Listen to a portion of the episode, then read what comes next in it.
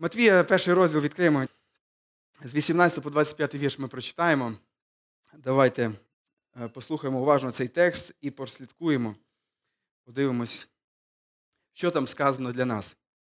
А народження Ісуса Христа відбулося так. Коли його мати Марія була заручена з Йосипом, перш ніж вони зійшлися, виявилося, що вона мала в лоні від Духа Святого. А Йосип, її чоловік, будучи праведним і не бажаючи її ославити, вирішив таємно відпустити її.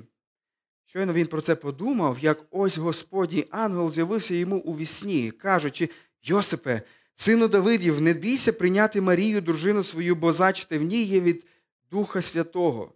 Вона ж народить сина і даси йому ім'я Ісус, бо Він спасе свій народ від його гріхів. Це ж усе сталося, щоб збулося Господнє Слово, сказане через пророка. Ось діва матиме в лоні та народить сина, і дадуть йому ім'я Еммануїл, що означає з нами Бог. Прокинувшись від сну, Йосип вчинив так, як наказав йому Господній ангел, і прийняв свою дружину, і не пізнав її, аж поки вона не народила свого сина, і дав йому ім'я Ісус.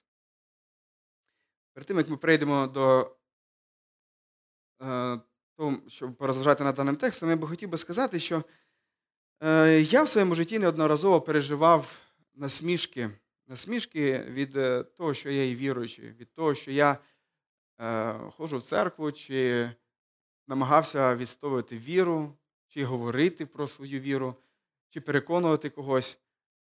І я думаю, що не тільки я один, багато з вас ви переживали різні насмішки, або такі, можливо, негласі, або просто навіть ось таке від інших людей через те, що ви там в церкву ходите, вірите в Бога або через е, віру в Бога не робите якісь речі. Віра в Бога вона е, зароджує в вашому серці принципи, які не дозволяють вам робити те, що вважається нормальним робити для інших людей. Е, я пам'ятаю, що історії моїх тіток, мій батько один із найменших у сім'ї народився, і вони розказували про те, що коли вони приходили в школу, то часом бували такі періоди, коли збирали лінійку, Хто пам'ятає, що таке, не знаю, зараз в школах такі вже не проводять лінійки. Вже не проводять. Раніше проводили лінійки і викликали дітей віруючих батьків, е, дітей, які ходили в церкву, для того, щоб показати для всіх от позор школи, для того, щоб висміяти їх і показати, от як вони ганебно роблять і як вони е, ганьблять школу, тим, що вони ходять в якусь там церкву. Я не знаю, як ви переживали різні насмішки, але мені здається, що якщо говорити про християнську доктрину, про вірування, які сповідують християни, найбільше переживало насмішки, це та доктрина, про яку я хотів би сьогодні з вами поговорити. Та доктрина, на яку я жодного разу, до речі, проповідь не чув у своєму житті, але на яку би хотів би сьогодні проповідувати. Це про непорочне зачаття Марії або чудесне зачаття е, Марії. Розповіді про народження Ісуса ми знаходимо в двох Євангеліях. Хто нагадає, які два євангелиста згадують про народження Ісуса? Луки і Матвія. Марк, Іван вони не описують е, життя Ісуса Христа з дитинства. Так от, розповіді про народження в Матвії і Луки є чіткими і недвозначними. Народження Ісуса воно було незвичайним. Він не був звичайною дитиною, його зачаття відбулося незвичайним чином. Він він був незвичайною дитиною, і його мати його мати вона була незайманою, не мала статевих стосунків до зачаття та народження. Через Святого Духа Лоно Марії стало колискою втілення Божого Сина. Так говорить нам Євангелія. Звісно, вчення про непорочне зачаття воно було висміяно е, дуже багатьма людьми, оскільки це питання стосується такої, знаєте, такої інтимної сфери життя людини, навколо якої дуже багато людей люблять жартувати. От подивіться жартів, навколо чого найбільше люди люблять реготіти. Подивіться, і от стендап-коміки, що вони найбільше вони ловлять емоції, сміх людей, коли вони висміюють ось ці речі. І от е, коли християни вони говорили, що вони вірять в це, це також викликало сміх. І, наприклад, навіть Цельс приблизно у 180 році був такий філософ, він в дебатах з опонентами виногачував Ісуса, висміював його про те, що він незаконно народжений син. І насправді він син від римського воїна по імені Пантер. і що сам Ісус Він придумав цю історію про непорочне зачаття для того, щоб підняти свій статус. Євреї, які відкинули Ісуса Христа в ті часи, вони також говорили про нього як про незаконно народженого. І навіть коли юдеї сперечалися з Ісусом, вони казали, це не ми, е, діти блуда. Таким чином, напевно, натякаючи Ісусу Христу, що вони знають Його не до кінця е, зрозумілу історію. І взагалі, якщо почитати Талмуд, е, це усне передання євреїв, які вони пізніше записали, вони там висміюють походження Ісуса Христа. В сучасний час е, ці насмішки або скепсис насчет цієї теорії є навіть в колі християн, або так званих християн, або ліберальних християн. Ліберальні християни це ті християни, які намагаються е, якось дивитись е, символічно або не буквально тлумачити Біблію. І всі ті речі, які описують ем, щось надприродне, вони це опис... намагаються пояснити якось символічно. І говорити, що це те, що потрібно було для тих людей людей тоді, для того, щоб народилася їхня віра. Для нас, людей, які знайомі з наукою, сучасною наукою, це не дуже є потрібним. Нам важливо зовсім інше в Біблії. І намагаються по-різному е, перетлумачити Біблію. Е, ці християни вони дивляться на інші релігії, вони дивляться на на схожості, які є відносно цієї теми у, у них. Наприклад, е, походження Будди. Його матері, за легендою, яка, до речі, виникла через 500 років після того, як жила ця мати, як відбувалися ці події. Тільки через 500 років перші згадування були про це.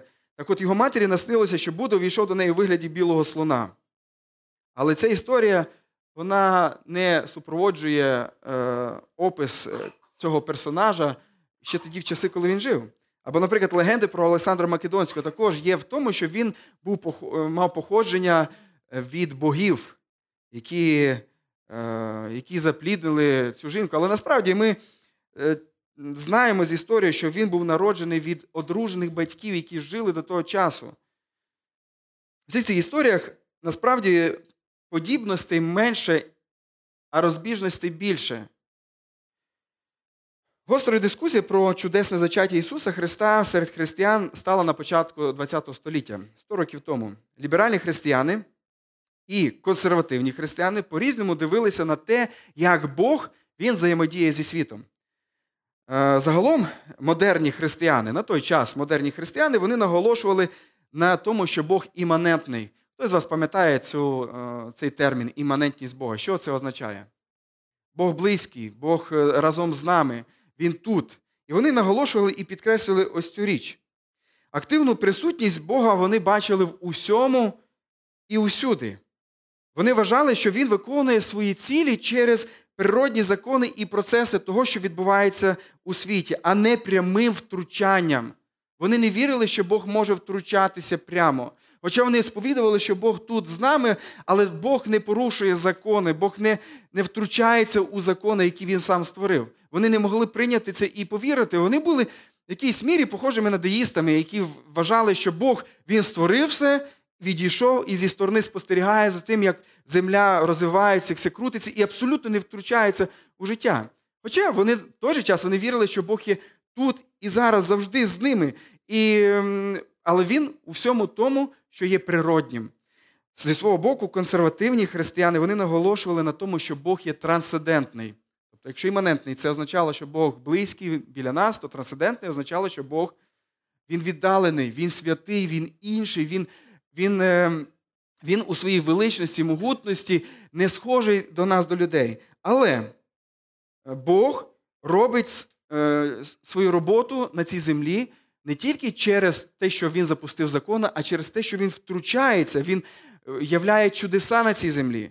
Непорочне зачаття ці консервативні християни розглядали як один із проявів цього Божого чудотворного втручання. В той же час, коли ліберали вважали народження любої дитини чудом.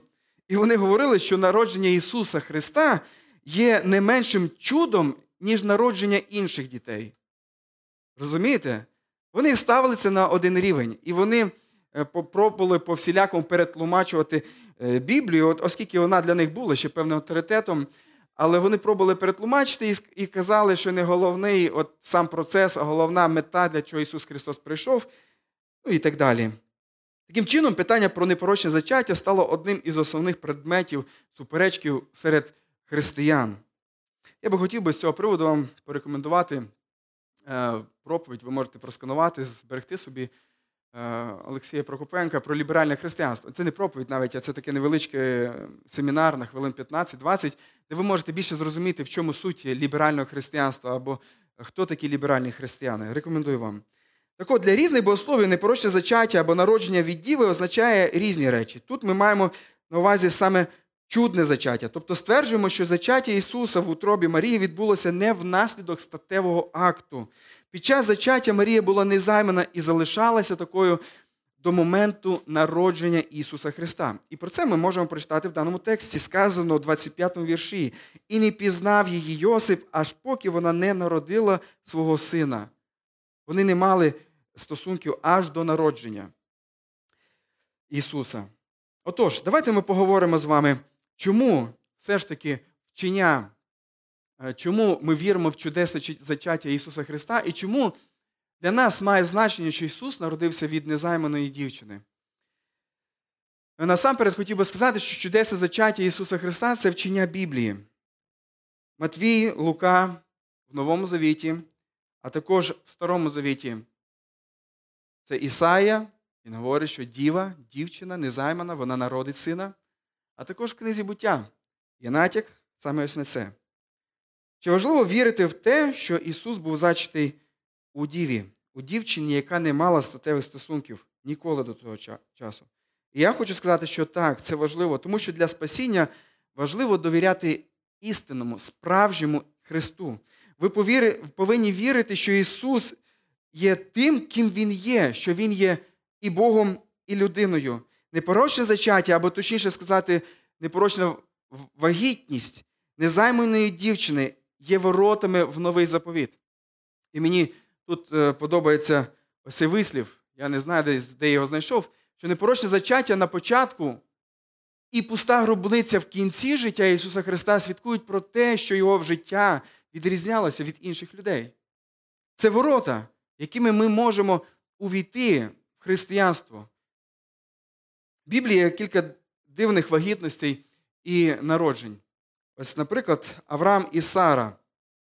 Пам'ятаєте, в чому була дивність їхнього, їхньої вагітності і народження? В тому, що е, Аврааму було 100 там років, а Сарі 90, коли вони народили Ісака.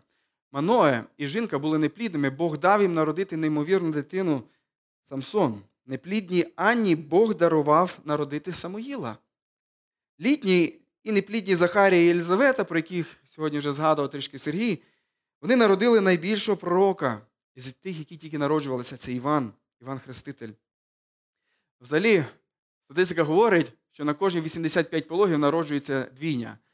На кожні 7 тисяч пологів трійня. І четверо близнюків народжується на кожні 700 тисяч пологів. Але вагітність Марії вона була ще більш унікальною, ніж народити там 4-5 дітей, більш унікальною, ніж інші чудеса, які е, є в Біблії, тому що Марія завагітніла без статевого акту. Ісус був зачатий у діві без чоловічого насіння, зачатий тому, що сказано в 18 вірші нашого тексту, що вона мала в лоні від Духа Святого. Дух Святий створив створив е, життя, Дух Святий зробив так, що це життя воно з'єдналося з яйцеклітиною Марії, і вона зачала Ісуса Христа.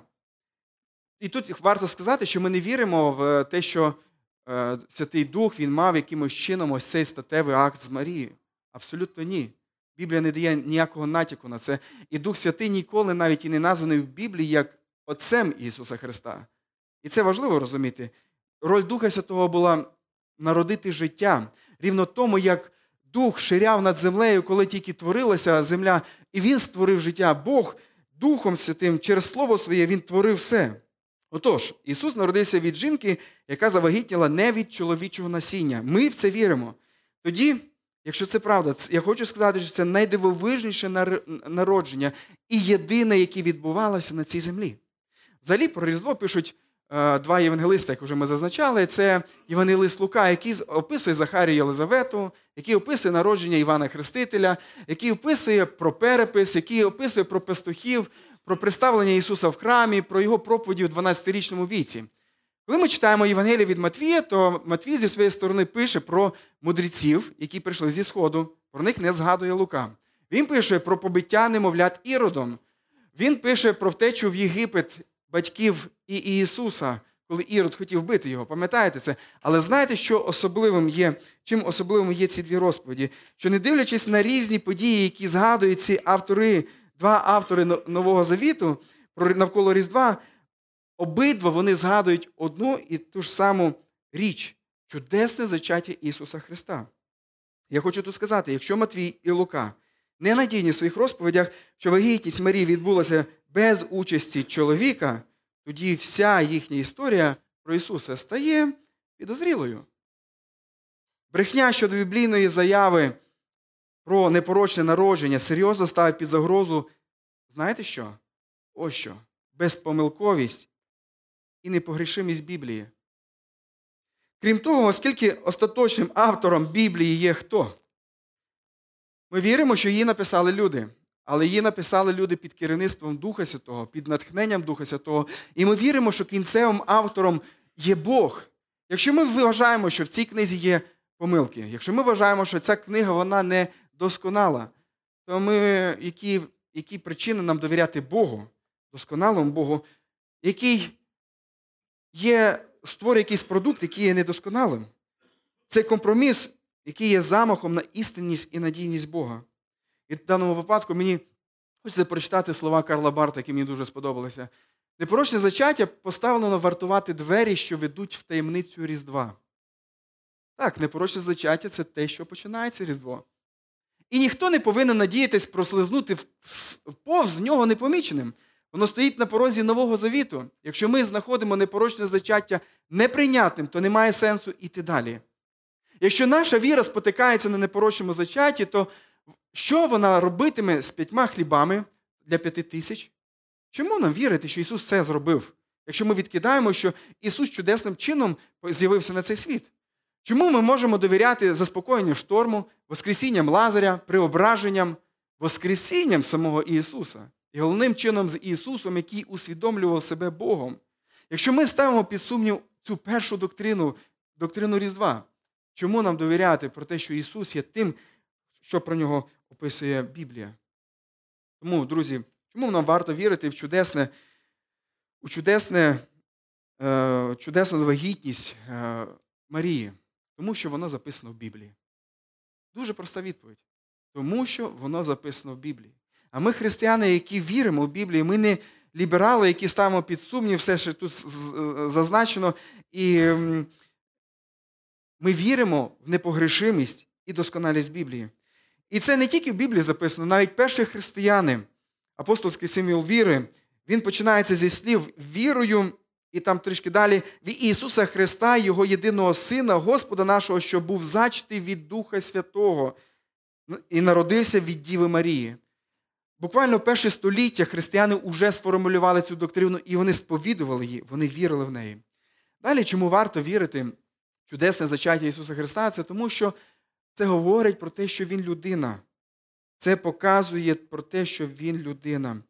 Коли ми читаємо даний текст, ми дивимося, що Ісус був народжений від реальної дівчини. 18 й вірш. Сказано, коли його мати Марія була заручена з Йосипом, його мати сказано. Перш ніж вони зійшлися, виявилося, що вона має в лоні від Духа Святого. Це реальна людина, це реальна дівчина. І далі сказано, що 21, 23, 25 вірш, там сказано, і вона народить сина. Вона не просто якось випустить е, когось, вона народить, це дитя воно пройде буквальне буквальне народження, як і народжуються інші діти. І ця думка, що вона народить сина, вона повторюється тричі. В 23 вірші вона народить сина. І 25, аж поки вона не народила сина, сказано. В 25 му вірші також варто зазначити, що Йосип має певну роль. Подивіться, що Йосип робить в 25 му вірші. В ваших Бібліях. Яка була його роль? В 24 му ми бачимо, що він прийняв дружину, він повірив в те, що ангел йому сповістив про його це чудесне народження. А в 25-му році, е, е, вірші, що він робить? Він називає Ісуса. Називати Ісуса це означати, що Він приймає його як свого сина. Це був акт всиновлення Сина Божого. Йосип звершив цей акт, наділивши Ісуса правами закононародженого свого сина. Тобто Ісус усюди на сторінках Біблії ми можемо його бачити як, як людину, як реальну людину. Ісус, Саша вже минулого разу питав про те, що е, звідки ми знаємо, або як Ісус проявляв себе як людина, в чому це проявлялось. І ми говорили з вами, що це проявлялось в тому, що Він їв звичайну їжу. Він спав, і він навіть так сильно спав, що його було тяжко збудити. Хто з вас так тяжко просинається, особливо в неділю вранці. Так от Ісус, ви на Ісуса схожі в цьому. Знаєте, да, в якій історії? Коли е, буря була, і е, ці хвилі, і це хитання човно, воно його не могло збудити. Це говорить про те, що він був дуже сильно стомлений, і так Біблія там описує. Ісус він е, плакав, буквально плакав, як людина, виражав різні емоції, які виражаємо ми. Він працював як людина, він стомлювався, він пітнів як людина. Він був реально людиною. Друзі, без того, аби Бог втілився в людину, наше викуплення було б неможливим. Чому? Дві причини чому. Посередник має бути справжньою людиною. Уявіть собі, що двоє людей, батько е, і син, або чоловік і дружина, вони посварилися. У кого з вас в сім'ї таке буває? Ні у кого? Класна церква. Слава Богу. І от один із них завдає глибокого болю другому. І настільки глибокий, що вони перестають навіть розмовляти одне з одному. Моє питання до вас, друзі.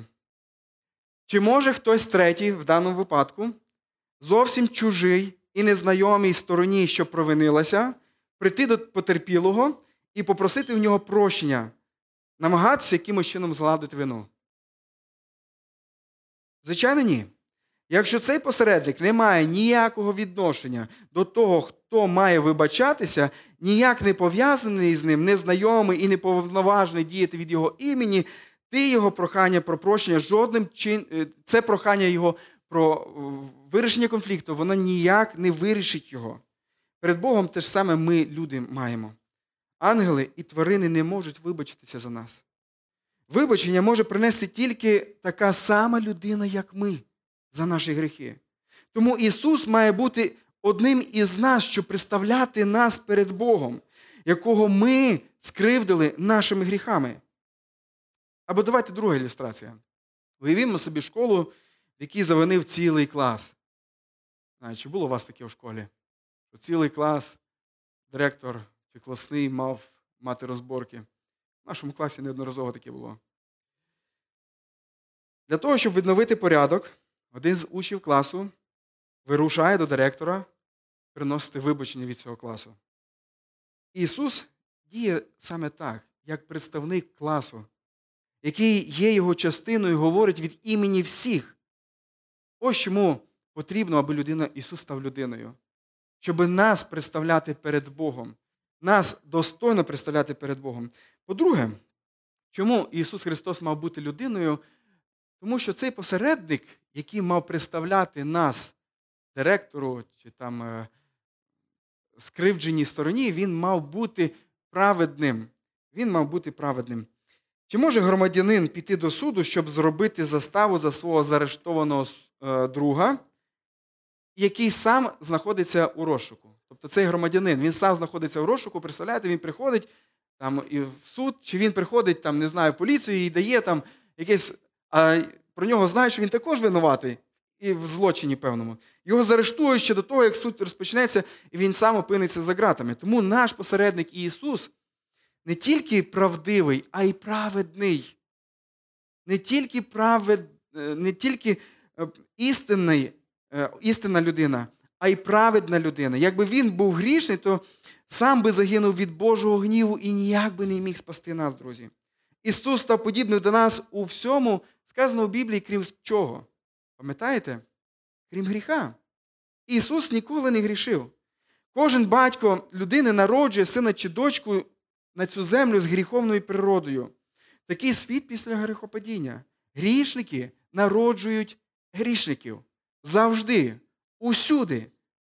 Якби Йосип був справжнім батьком Ісуса Христа, і це, і це дитя було плодом тільки любові цих двох людей, то він би не був би бездоганним, він би не був би невинним і святим. І в результаті ми би не мали посередника гідного, ми би не мали спасіння. І тут я не хочу сказати, що Йосиф був грішним, а Марія ні. Ні, абсолютно. Е, і Марія, і Йосиф вони потребували Ісуса Христа.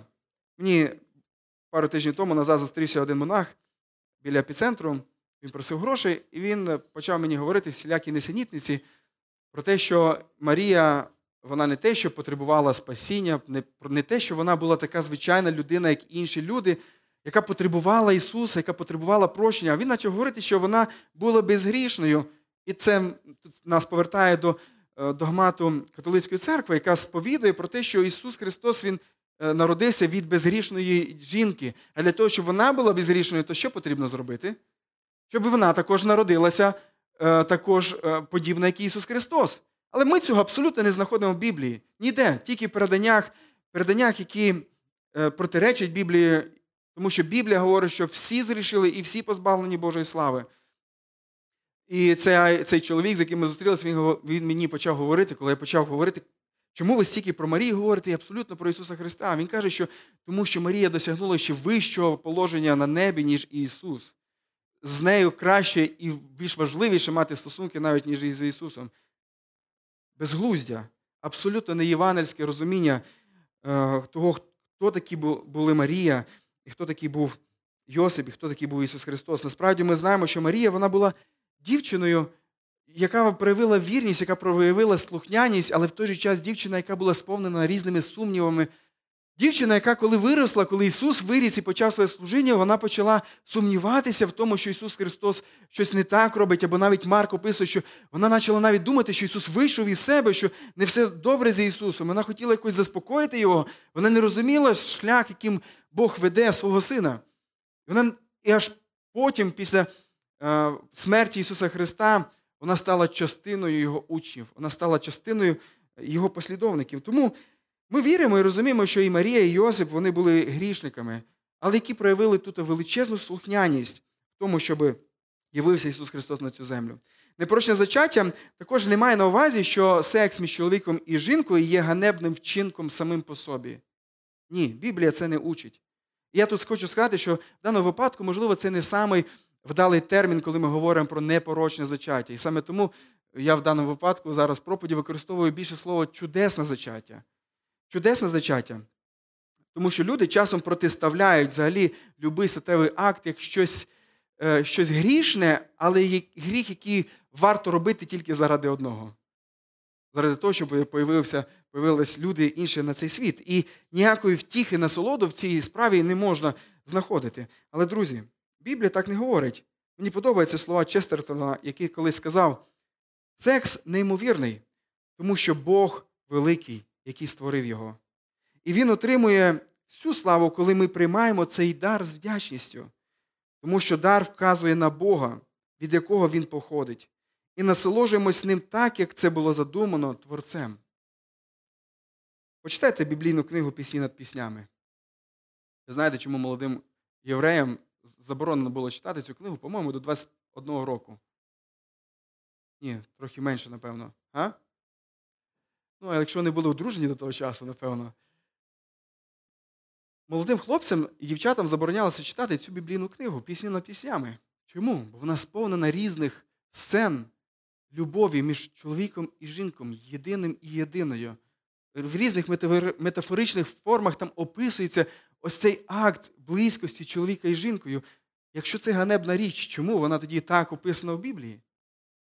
А тому, що вона не є ганебною, якщо не є в рамках Божого плану, коли ви це робите в, рамках сім'ї, коли ви це робите з любов'ю одне до одного. Саме тому ми не вважаємо, що, е, е, що це є гріхом саме по собі. Ну і врешті-решт, ми не віримо, що Марія ніколи так і не мала близькості з Йосипом. Звідки ми це так говоримо? Ну, Ми говоримо, цей текст говорить нам, 25-й вірш. сказано, що Йосип не знав Марію до якого часу, аж поки вона його не народила. Пізніше ми читаємо в Біблії, що у Ісуса були брати, які приходили до нього. І Ми не віримо в вічну незайманість Марії. Ми вважаємо, що це була нормальна сім'я, яка далі жила, існувала як е, нормальні чоловік і жінка, отримуючи насолоду від одне одного і від близькості одне з одним.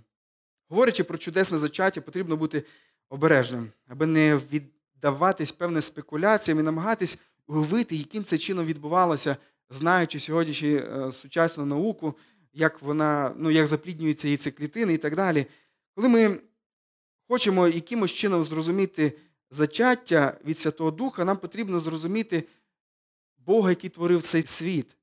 І такою же силою, який він створив весь цей світ, такою силою він і творив це життя в лоні Марії. Цієї уяви нам може бути достатньо. Третє з чотирьох. Чому нам потрібно вірити в непорочне зачаття нашого Господа Ісуса Христа? Це тому, що Ісус є Бог.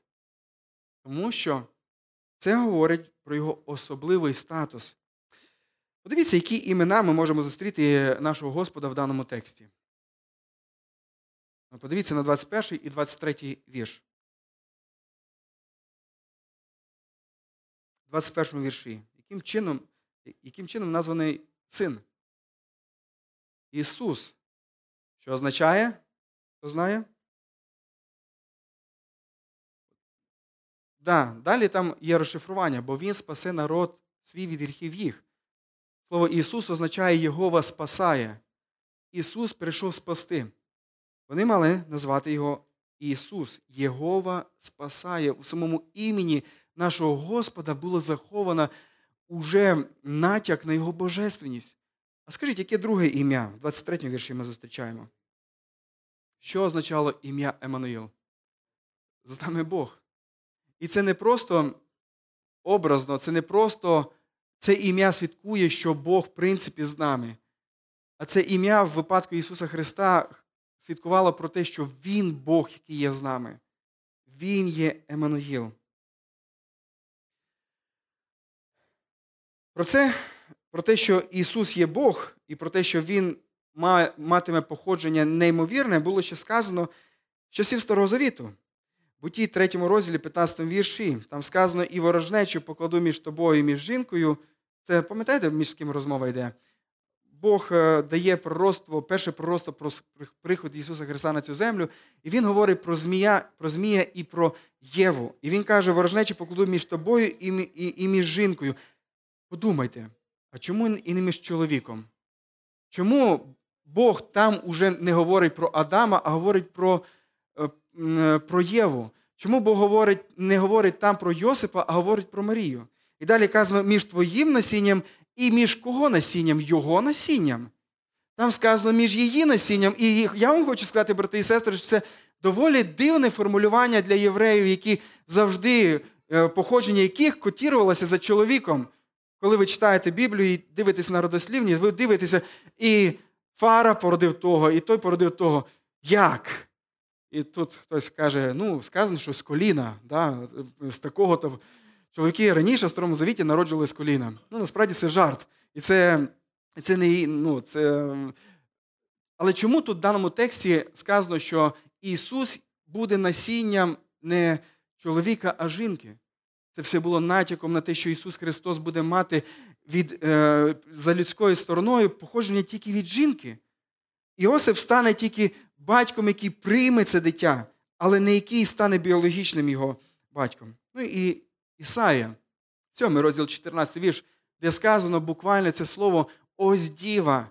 І слово, яке використовується в даному тексті, воно має на увазі не просто дівчина, воно має на увазі незайману дівчину, дівчина, яка не знала ще чоловіка, яка не мала ніколи ще своєму сексі. І сказано, і ось ця діва в утробі зачне, і сина породить, і назвеш ім'я йому Еммануїл.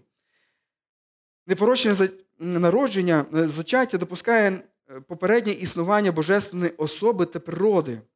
Коли ми розуміємо, що Ісус Христос, Він Е, не просто не почав існувати. Ми, коли говоримо, що на Різдво ми вітаємо Ісуса, що Він прийшов на цю землю, або є люди, які говорять з ним народженням Ісуса, нам треба розуміти, що це не, типове народження, тому що Ісус Да, він народився як людина, але як Бог він існував до того часу задовго.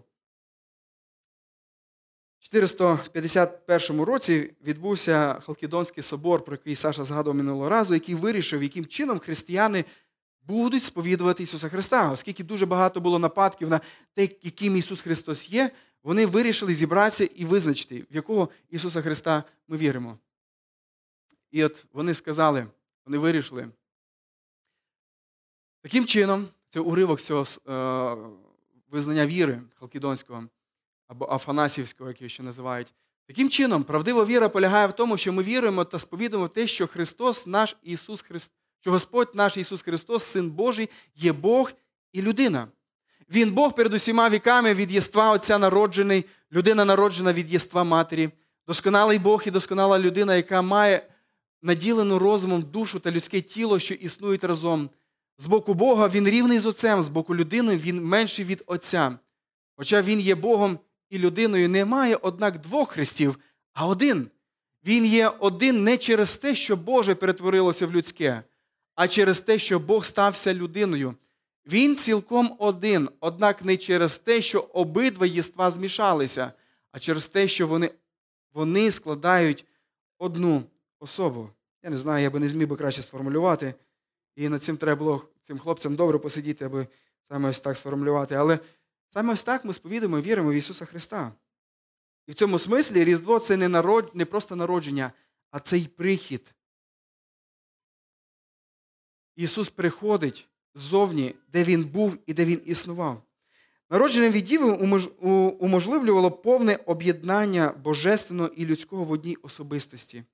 Це був засіб, яким Бог використав, аби послати свого сина на світ, як людину. Якщо ми подумаємо, яким чином Бог міг іще послати Ісуса на цю землю, не знаю, можливо, у Бога були ще якісь варіанти. Але кращого ми, люди, точно не можемо придумати. Ймовірно, Бог міг би створити Ісуса як досконалу людську істоту на небесах, хтось би сказав. Ну і таким чином цю істоту, яку створив там на небі, послав сюди на, на цю землю. Без земних батьків. Але в цьому випадку було тяжко би сприйняти ствердження, що Ісус Христос один із нас. Нам, е, Що Він точно такий же самий чоловік, як і ми. Ісус не був би частиною людського роду, який фізично походив би від Адама. Або з іншої сторони. Добре, якщо цей варіант не добрий. Для Бога було б можливо зробити так, щоб Ісус прийшов у світ через двох земних батьків, батька і матір, із е, божественною природою поєднатися з його людською природою на ранньому етапі його життя. І ви знаєте, були такі навіть єресі в церкві, е, які відкинулися, на щастя. Але тоді нам було би складно прийняти твердження, що Ісус був цілком Богом, адже Його походження у всьому було подібне до нашого. І коли ми розмірковуємо над цими варіантами, ми можемо дивуватися, який мудрий Бог, який придумав ось це чудесне запліднення Марії. І таким чином, що Ісус Христос прийшов на цю землю. Те, що Він є цілком людиною, стало очевидним з того факту, що Він народився звичайним чином, від звичайної матері. А те, що Він Бог, стало очевидним з того, що його зачаття в утробі Марії сталося від Духа Святого. І нам в даному випадку, брати і сестри, потрібно бути такими, як Йосипа Марія.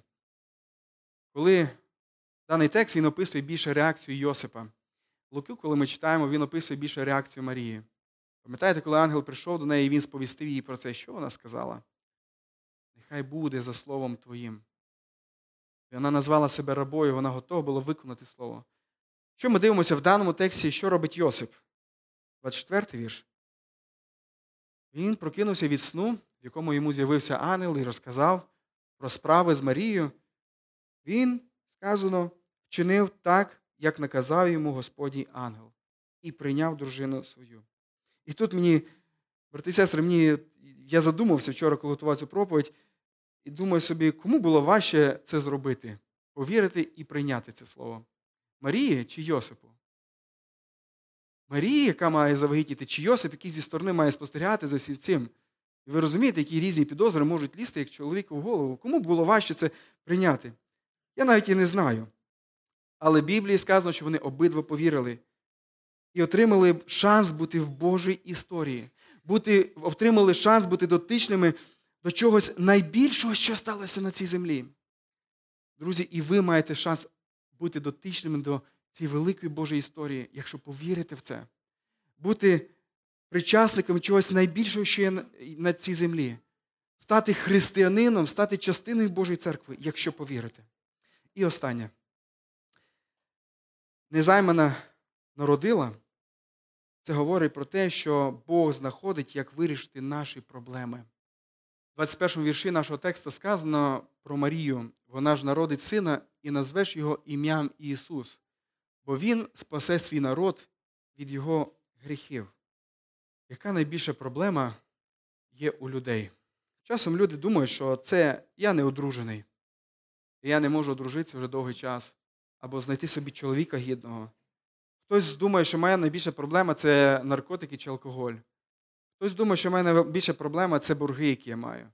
Або ще якісь люди думають, що це здоров'я, яке шатається, і я бачу, що вже не буде ніколи краще. Але Біблія говорить, що нашою самою великою проблемою є навіть не це. Це все є наслідком якоїсь одної найбільшої проблеми. І ця проблема записана в 21 вірші. Як вона називається тут, в даному тексті? Від чого Ісус Христос прийде спасти нас? Від хвороб, від боргів, від залежностей, від гріхів. Ісус прийде спасти нас від наших гріхів. Різдво показує, що Бог не просто якийсь бутист, для якого навколишній світ ілюзія. Бог не гностик, для якого матерія зло. Прихід Ісуса Христа на землю показує, що матеріальний світ це Божий світ, цінний і значущий в його час, в очах. По суті, християнство воно, воно є самою матеріальною релігією. Інакше хіба Бог би став себе оскверняти тим матеріальним тілом, чи стала б реальність пов'язувати себе з ілюзією, як вірять буддисти? Різдво показує, що Бог не дотримується принципу, що моя хата з краю. Він не осунутий від світу. Світ, творіння для нього має велике значення. Ми, люди, маємо для нього велике значення. Йому не наплювати на нас навіть тоді, коли нам наплювати на нього.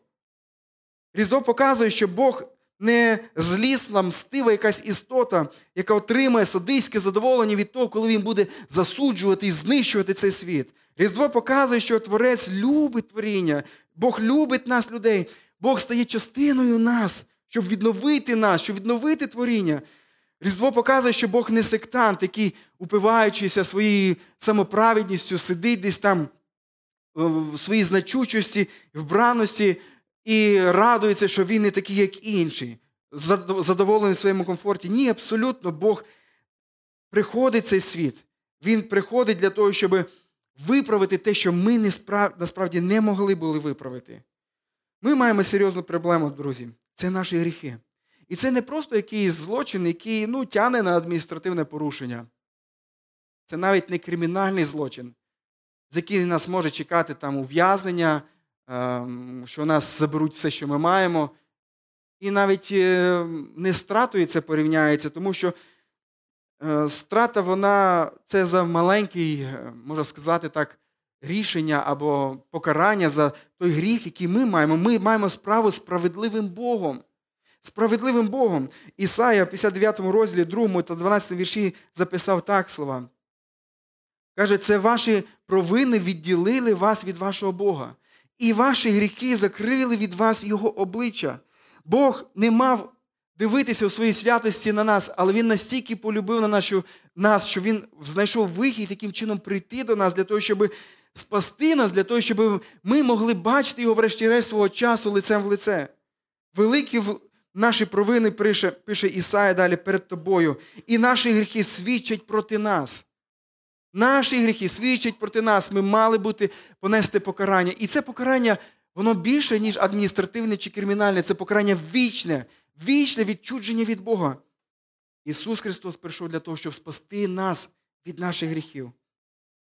Чудесне зачаття, воно вказує нам на нам на нашу безпомічність зробити хоча б якийсь перший крок на шляху до Бога. Ми не можемо спасти себе. Ми не можемо ввести в цей світ Спасителя самі по собі. Бог його ввів нам. Ісус це божественне втручання в цю землю. Останній великий кінцевий вибух сили Бога серед катастрофи людства. Ми знаходимося в стані не того, хто збудовує, бажає, шукає, вирішує питання, а тільки в тому, е, але в стані людини, яка отримує, яка тільки може бути готовою і може тільки дозволити робити Богу щось з собою. Народження Ісуса Христа, в якому ініціатива і сила всі є від Бога, є влучним зображенням Божої Спасительної благодаті в цілому, частиною якої воно є. Воно вчить нас, що спасіння це діло Бога, а не наші людські зусилля.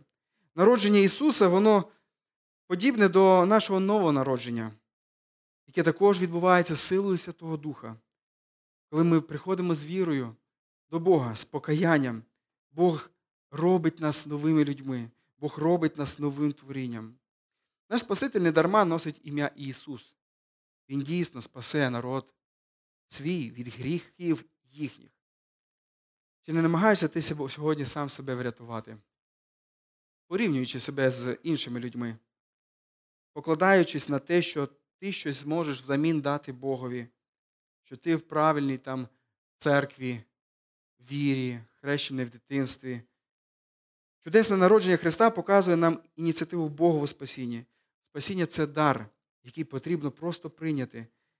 І відповідь за нами, або ми приймемо цей дар, або відсунемо руку. Вчора Женька Сабурова позвонила до мене на мій номер телефона для того, щоб покликати моїх дітей на день народження сьогодні.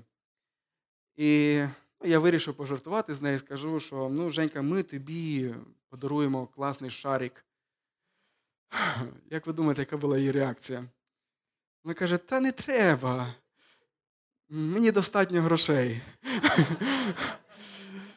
Но часом ми до подарунку, який Бог нам хоче дати, можемо відноситися дуже подібно. Ми думаємо, що насправді Бог дарує нам не шарик, Він дарує нам саме цінне, що в нього було свого сина.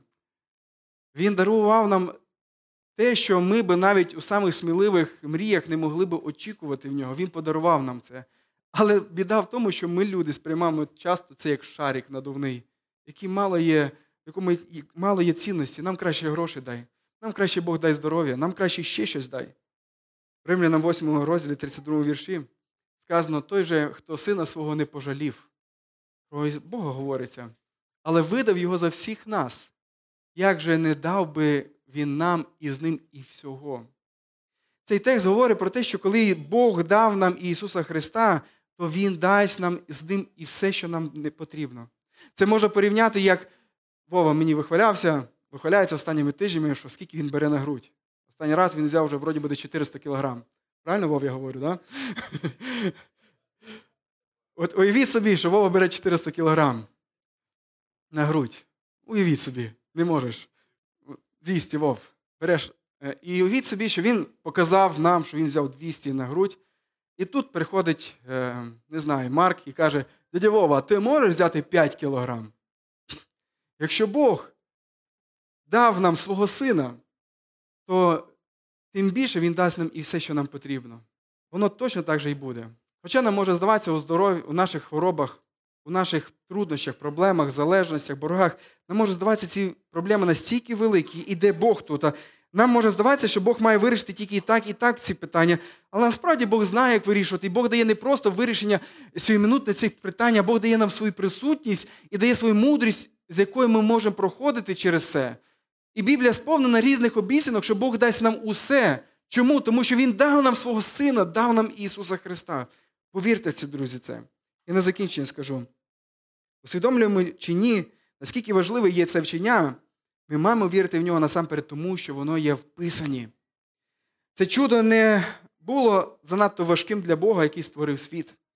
Любий, хто стверджує, що народження від Діви неможливе, просто сповідує свою зневіру в Бога Біблії. Непорочне зачаття Христа є важливим для нашої віри. Давайте прославимо Господа за це. Амінь.